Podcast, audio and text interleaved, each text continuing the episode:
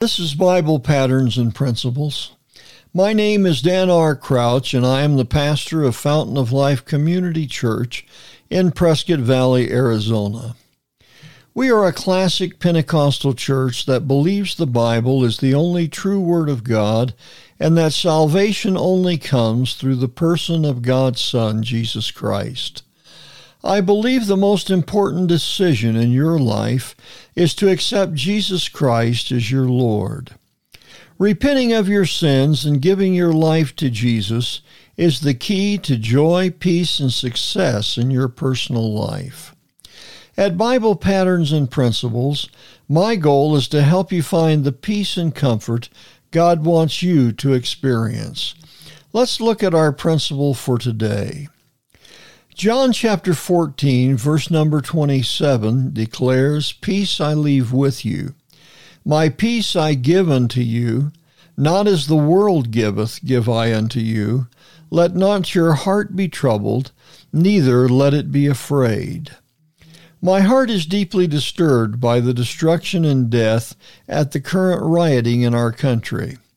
There is a warped perception that two wrongs make a right. We cannot condone the actions of the police officer in the death of George Floyd. We also cannot condone the violence of thugs and thieves who call themselves protesters. One man's death does not give the right to take innocent lives and destroy businesses that had nothing to do with the actions of one bad officer. There are those who want anarchy in our nation so that they can exert their power.